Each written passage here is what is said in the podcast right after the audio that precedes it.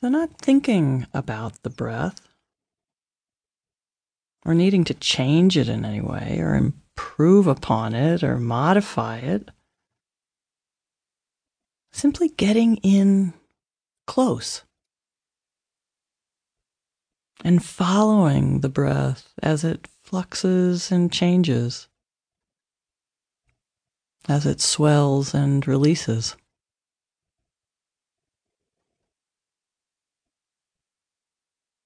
And bringing a sense of interest to breathing.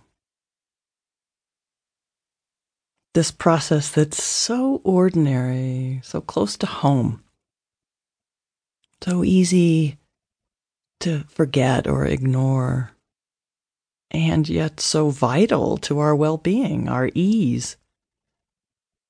This simple and miraculous process that keeps us alive.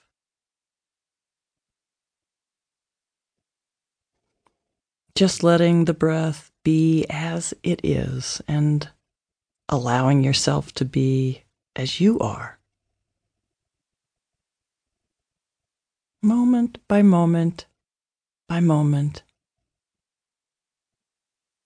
and breath by breath by breath.